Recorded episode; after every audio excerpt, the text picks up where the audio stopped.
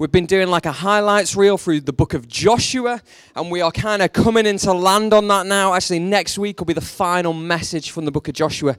And so, even though we've been in the first kind of six, seven, eight chapters, and the sun standing still, and kind of nine and ten, we're now at the tail end, because actually, you have a huge chunk of Joshua which is talking about this clan, this kind of tribe are going to have this land. Um, and then at the end, you have Joshua as an old man comes and kind of delivers three messages, if you like, back to the people at the end of his life. And so we're looking at one of those, and then the final one's in Joshua 24, which we'll look at next week. And uh, it, I couldn't help but think, as we're kind of coming to the end of Joshua, that as I was thinking this week, as we were also convinced that it was coming home, the dream's gone, hasn't it? I'm not seen plastic flags on cars anymore.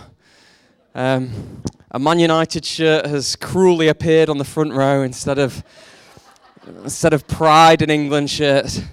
Uh, and it's gone. And I noticed, um, as, as, a keen kind of a football fan, I noticed the difference from the first couple of games with England in particular to where they were at the end. They, they kind of lost their edge a little bit. They weren't trying to be adventurous anymore. Sure, some of it was maybe they were tired. Uh, maybe they came up against better opposition in the form of Croatia.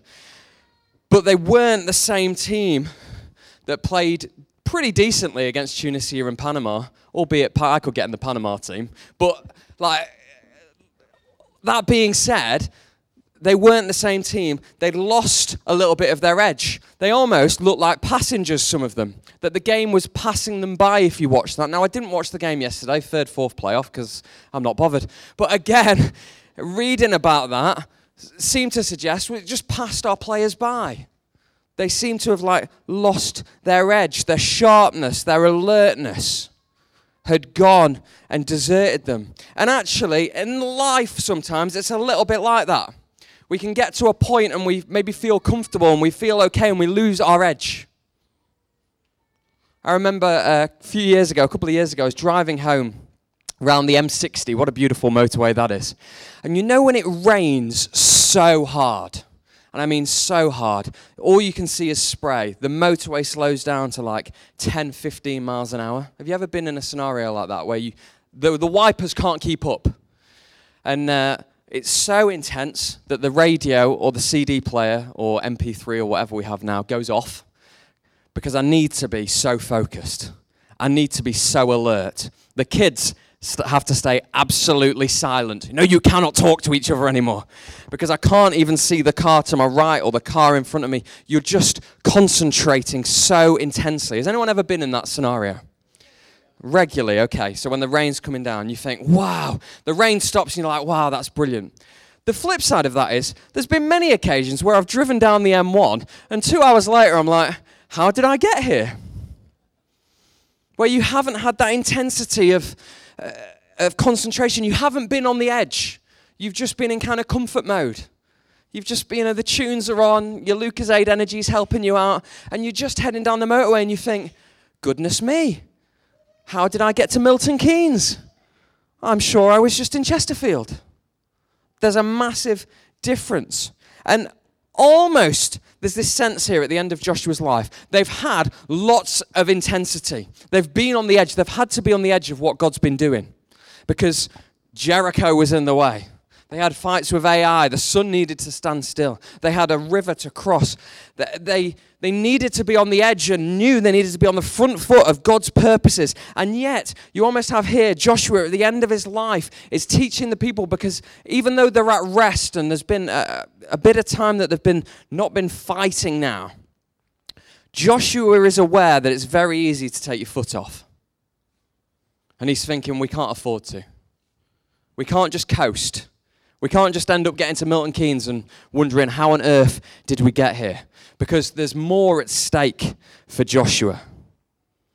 Yes, there's the conquest, and that's one thing for Israel to do that for five years, but to keep going, to maintain vision, to maintain vigor that outlasts even his life, that's what he's shooting for. And we've talked about that as a church, haven't we? That when we're not here anymore, who will be? Talking about the next generation, something that lasts. I came across this great quote, and I've said it before, but I love it. The great use of life is to give it for something that outlasts it. the great use of our life, to give it, to give all that we are to something that has greater significance, to something that is going to last. And here, an aging, dying Joshua says that to the people.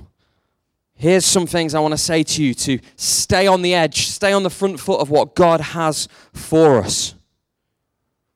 When his eyes close on this life. He wants the leaders and the next generation equipped and able to continue to flourish, to continue to see God honored and glorified. He doesn't want the people to be wallowing or dejected. And it was beautiful on Tuesday to have the prayer night together because there wasn't a sense of that. And there shouldn't be a sense of that in the church. Instead, it's what are we going to do? How are we going to keep going? How are we going to stay on the edge and the front foot of mission? Because that's what Joshua talks about here. Let me read it to you. What a timely reminder this is. Joshua 23, if you've got a Bible. And I'm going to read verses 1 to 16 because it's really good to just listen to the Bible, even if it was with my pronunciation. This is Joshua 23. A long time afterward, when the Lord had given rest to Israel from all their surrounding enemies, and Joshua was old and well advanced in years, Joshua summoned all Israel, its elders, its heads, its judges, its officers, and he said to them, I'm now old and well advanced in years. And you've seen all the Lord your God has done to all these nations for your sake, for it is the Lord your God who has fought for you. Behold, I have allotted to you as an inheritance for your tribes those nations that remain, along with all the nations that I've already cut off from the Jordan to the great sea in the west. The Lord your God will push them back before you and drive them out of your sight, and you shall possess their land, just as the Lord your God promised you. Therefore, therefores are always really important in the Bible. Therefore, so because of all this, because of all God has done, be very strong to keep and do all that is written in the book of the law of Moses, turning aside from it neither to the right hand nor to the left, that you may not mix with the nations remaining among you, or make mention of their names of their gods, or swear by them, or serve them, or bow down to them. But you'll cling to the Lord your God, just as you have done to this day. For the Lord has driven out before you great and strong nations. And as for you, no man has been able to stand before you to this day. One man of you puts to flight a thousand, since it's the Lord your God who fights for you. Just as he promised you. Be very careful, therefore, to love the Lord your God. For if you turn back and cling to the remnant of these nations remaining among you and make marriages with them, so that you associate with them and they with you, know for certain that the Lord your God will no longer drive out these nations before you, but they shall be a snare and a trap for you, a whip on your sides, a thorn in your eyes until you perish from off this good ground that the Lord your God has given you. And now I am about to go the way of all the earth. And you know in your hearts and your souls, all of you, that not one word has failed of all the good things that the Lord your God has promised concerning you. All have come to pass for you. Not one of them has failed. But just as the good things that the Lord your God promised concerning you have been fulfilled for you, so the Lord will bring upon you all the evil page turn, until he has destroyed you from off this good land that the Lord has given you. If you transgress the covenant of the Lord your God, which he commanded you, and serve other gods and bow down to them, then the anger of the Lord will be kindled against you, and you'll perish quickly from off the good land that he has given you. That's some speech from Joshua to the people. God's been good. God's done all this stuff. Hasn't he? Wow, he's brought us to this point. What are we going to do about it then? Joshua is massively concerned with legacy. Massively concerned with the next generation. What happens when I'm not here anymore? He says to the people. What you gonna do? Who you gonna serve? Who you gonna honor? God's done all this great work, and then there's the therefore. Because God's been faithful to you as a people, be very strong to keep all that's been done and all that's been written in the book of the law of Moses, he says. Don't turn to the right or to the left. Don't mix with the nations. Don't make mention of their gods. Don't worship other gods, people. Remember, the Lord your God has brought you to this point. Don't bow down to them, but cling to the Lord. Joshua is really concerned with the stories being passed on because stories create legacy. Testimony and stories of the great things God has done create legacy. We remember stories, don't we? We communicate in stories. If I go on holiday and I come back, you'll say to me, Did you have a nice holiday? And I'll say, Yes, I did this. I'd share a story with you. I probably wouldn't give you a list of facts. I'd probably be like, Oh, there was an ice cream van. And my son had a fab. And it was brilliant. It wouldn't just be a list of facts of 8 a.m. we were here, 9 a.m. we were here, 10 a.m. we were here, 11 a.m. I went for a swim. Like that, that w- that's not what happens, but story. Because we communicate in stories and we remember it. And Grace's grandma, she's Austrian, isn't she? She's like completely Austrian, isn't she? She's 100%, yeah. Um, and how many, how many siblings has she got? I want to get this right. I said this the other day, but how many brothers and sisters she got? 20. All right, I thought it was 23. I've added on a little percentage there. 20, so there's 21 of them. That's pretty epic. There's 21 of them, um, and growing up together, and some of the stories she tells about how, of course, her older siblings would mother her and parent her. And actually, she grew up in kind of, well, Austria, and she's growing up as Nazi Germany is spreading.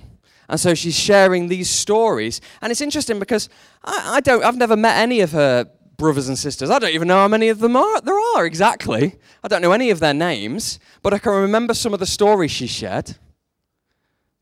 and I can remember those and go, okay, wow, that's interesting. That must have been fascinating living at such a time as that in Austria with all that was going on in the world. And we remember stories, don't we? For Israel, Joshua is saying, you need to remember. You have to remember all that God has done. Don't forget it. Pass it on to the next generation. And that's the charge to us as parents, if you're a parent as well, to your children, isn't it? You read that in, in the Bible, in Proverbs, in other places too, is pass this on to your children. Make known who God is. Because that's what matters. Something that's going to outlast us. Something that's going to be here. And uh, it's really important, he says, Joshua here, is when we're sharing these stories, when we're teaching who God is, we're doing it from the book. We're not doing it from our book, but we're doing it from his book. We're doing it from what he says and what he reveals of himself. Because increasingly, guys, it's not going to be PC to be a Christian. It's probably not PC to be a Christian anymore. But if we're here and we're saying Jesus is the way, the truth, and the life, and the only hope for a fallen, broken humanity to have new life and, and to be with him forever, the world don't like that. Because the world wants lots of routes. But we're saying, no, Jesus is the only way. And we're going to need to rely on the book, aren't we? We're going to need to cling to him. We're going to need to cling to the stories of who Jesus is, of who Jesus is revealed to be, to pass it on to the next generation. We've got to stay close to it. And I know that us speaking these stories and sharing our faith with others does not guarantee that they'll come to faith. It doesn't guarantee the faithfulness of our children, but we have a better shot if we're passing on the stories than if we say nothing at all, right? If we're creating legacy, we've got to pass on stories. And it can be of who God is, but also I believe it's of what God has been doing amongst us. That's why we can say from the front, at peace, the Lord is at work here. The Lord has stopped this, and so we're going to hear from the Lord and we're going to inquire of the Lord as what the next step is. If it wasn't that building, the Lord will provide something else. How do I know that? Because He's good. How do I know that? Because He's provided. How do I know that? Because the Lord wants there to be a lasting impact in Chesterfield generation after generation to be telling the great stories. And I loved hearing a story of when we first came here. It was John Pickering told me this story, and he said, An old friend of his who used to come to this school, I think she taught at this school, she used to prayer walk the school. She used to prayer walk it. Before it was this, I haven't been in Chesterfield all that long, before it became Outwood Academy, I don't know if it's Newbold High or something. In its former days, she used to prayer walk it. And she passed on to John uh, I don't think she's alive anymore, but there was this sense of, she said, oh, it would be significant that there'd be people that would be there that would worship God, that praise would rise from it. And she faithfully prayer walked, prayer walked, prayer walked. Legacy. Giving yourself to something that outlasts it, and it's the kingdom of God. That's what matters. And for us, all right, I don't think anyone here has quite seen a Jericho. We may not have seen waters part in front of us, but I tell you this we've got Jesus. We've got death and resurrection. We've got new life. We've got transformation. What greater story than the story of the one who died for us and was resurrected to new life so that we can be resurrected with him? That's the greatest story there'll ever be, isn't it? And what a thing for us to pass on. We must, uh, in these days, as we're thinking, well, what next? Or our heads, it could be tempted for our heads to be down low, is go, no, we need to be concerned with legacy. That's what Joshua is about here. And I think that's timely for us. And he's concerned with it and he's confident with it because he can say, God has brought us safe thus far. You almost see that. It doesn't quite paint it in exactly those words, but you get the theme kind of developing there in Joshua 23. His experience had been a good one, hadn't it? All right, there'd been some battles, but it had been a good one. Oh, do you remember when the walls came down? That was amazing. Do you remember when the Jordan parted and when we when we went to battle and the Lord fought for us? As I was reading, I hope you picked up on that. It kept saying there was repetition. The Lord will fight for you. The Lord will fight for you. The Lord has fought for you, and He will fight for you again. Our past experience, and I, I hope you have this, of God's faithfulness has to inform our present state and has to inform our future hope. God's been faithful. Why is He going to change? He's not going to, is He? God's been faithful. Verse 9 and 10 The Lord has driven out before you great and strong nations. They were, they were mighty nations. And as for you, no man has been able to stand before you to this day. One man of you puts to flight a thousand. That's amazing, isn't it? Since it's the Lord who fights for you, with God, anything's possible, guys. We know that, right? Nothing's going to thwart him just as he promised you. Be very careful, therefore, to love the Lord your God. There's another therefore there is God's brought you safe thus far, therefore stick close to him. Therefore, continue to love him. All that God did for Joshua was for a reason, wasn't it? Jericho coming down, the battles they had. It was for a reason, for a plan, for a purpose. And it's true for us today. You might be sat here disappointed. I'm not disappointed because I know the Lord's in it. And I'm excited to see what the Lord's going to do. But I know this the Lord has brought us safe thus far. The Lord has done amazing things amongst us, whether it's people being healed, people coming to faith, people being reignited in their faith, people joining church, people coming back to the church, people wanting to step out in mission, people wanting to, with, with, a big heart for the homeless and the broken and the poor. And we've got a debt center in our town. There wasn't one, there is now. This is amazing. God has done amazing things. He ain't about to stop church. So neither are we. We need to stay on the edge and on the front foot of all that God is doing because He's been at work, hasn't He? And I think that there was a prayer from Colin, and Carl said it from the front you know, all the finance fell into place, all the hurdles seemed to be overcome. It wasn't a joke, it was for a reason.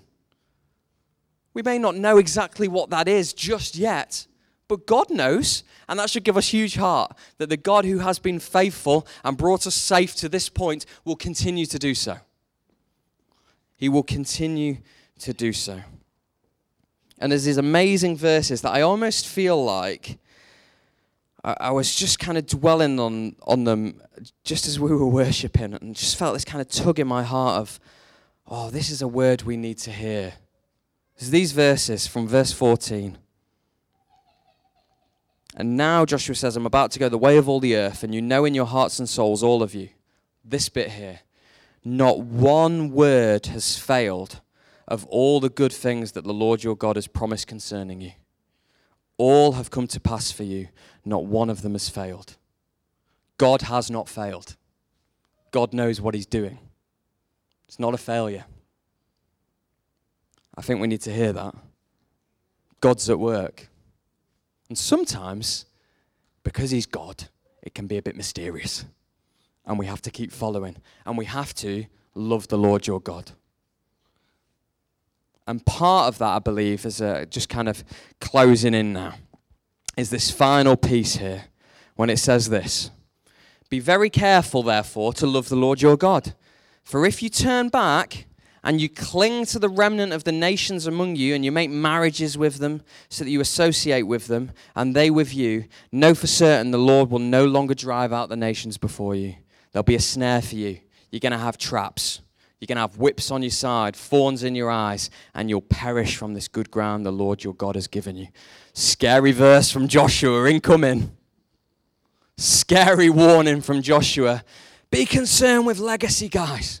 Be concerned with what's going to come. God's brought us safe thus far, but stay close. If you've drifted from the Father, come back to Him. If you need to reconnect with God, now's the time to do it, Joshua says. Don't go back to who you used to be. You're a new creation. Live in that. We're resurrection people. Live in the light of the resurrection of Jesus. God's call here is a word that I think society doesn't like, and it's obedience. Feels like a heavy word, but it's a God word. Obedience. To follow after Him wholeheartedly, to follow His word and what He has to say, and to stick close to Him. And He says, Joshua says, you're going to need to be obedient to the Lord. You're going to need to be different, distinct from the nations around you. That's why he says, don't marry them because you need to be distinct. And, and drip, drip, drip, drip will happen. You start marrying them, then what, then what, then what, then what. And before you know it, you'll be worshipping their gods. That's Joshua's argument here is be distinct, be set apart, be my people. Continue following on after me. And it made me think, well, what does it mean for us to be set apart today? Does it mean I've got to kind of go through this massive, huge process of selection for marrying someone according to these verses, if I'm taking them literally? Or does it mean because we're post death and resurrection of Jesus, it's about us being separate in that we know that we're in the world, but we're not of it? This is not everything. There is so much more to come. There is a hope and a future, and I want as many people as possible to experience it, and I hope you do too. And part of our being set apart, I believe, is Romans 12 2. Do not be conformed to this world, but be transformed by the renewal of your mind. We're new. We're new people. We live like we're new people. We interact with the world that we are God's children, which means the way we respond to crisis. It means the way we make decisions, the way we speak of people. All these things are countercultural and they're all the God way. That's what it means to be separate. It doesn't mean weird, closed off, cult like. It means like Christ, which is a mega good thing. To be more like him. And there's a couple of ways here, a couple of ways to respond, almost a couple of things that, that God gives through Joshua here. First one, verse 14, is God's grace. Because of the faithfulness of God, then follow after him. God's been so good to you. That's my story. Man, I don't know what life would be like without God. I don't want to know. But I tell you this is better with him in here. Find fulfillment and hope and purpose in this life, and I know in the next. And some of us need to rediscover that. Because maybe we have just drifted a little bit.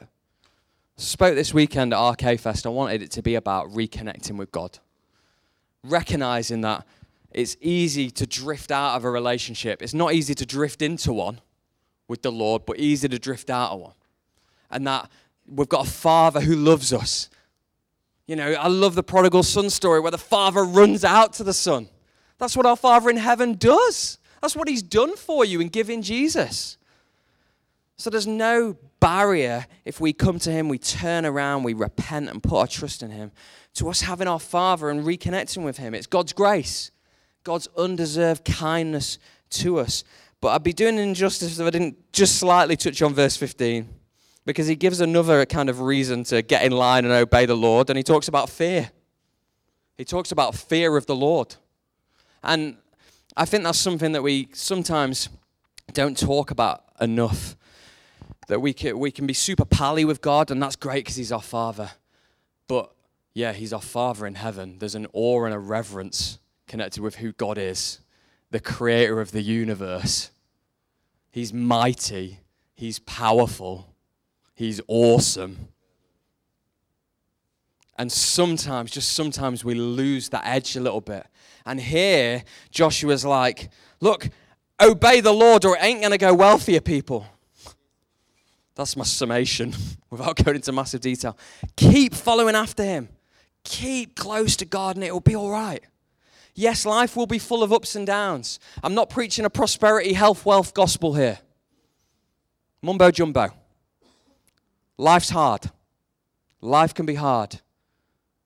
But with Jesus with us,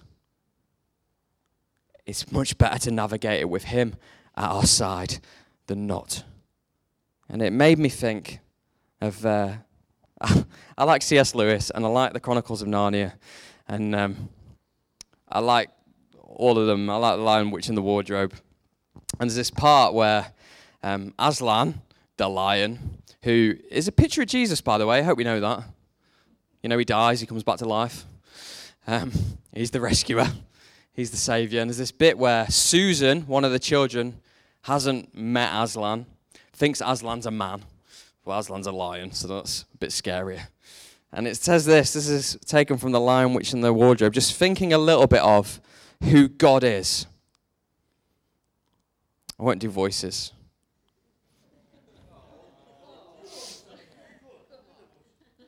I've got Aslan is a lion, the lion, the great lion. Ooh, said Susan. I thought he was a man. Is he quite safe? I shall feel rather nervous about meeting a lion. And then uh, Mr. Beaver says this, because beavers talk as well. Safe? said Mr. Beaver. Who said anything about safe? Of course, he isn't safe, but he is good. Yes, he's a lion, but he is good. And that's our Father in heaven. He's the creator of everything. And sometimes, like, that can be a bit much for our head, but we should be in awe of who God is and all that He's done. And it should drive us to follow after Him. If God can create and do all this, if God can fight for us, if God can cause miracles, I want to stay close to Him. Because He's good. A healthy awe and reverence of God doesn't paralyze us with fear. It simply doesn't. But it moves us to obedience, it moves us to faithfulness, just as grace does just as God's kindness, undeserved kindness to us does. And I want us to continue because I think we have been, and I think the Lord has been smiling upon us as a church family. I want that to continue. I want to see God continue to do amazing things. To see men, women, children come to faith in Jesus. To see those who are in poverty set free. To see the poor, the broken, the hurting encounter the love of God. That's our heart, right? And we're not going to let an auction get in the way of that, are we? We're not, are we? Because we want to see God's kingdom come. And we want to give ourselves to something that will outlast us. My prayer, our prayer, I believe, is that we want to stay on the edge of all that God has for us. And sticking close to Him, sticking close to the book, being concerned with all that is to come, and loving God and obeying Him and being faithful in all that we do will keep us on the edge of all that God has for us. And you know what? I want in on that, and I hope you do too.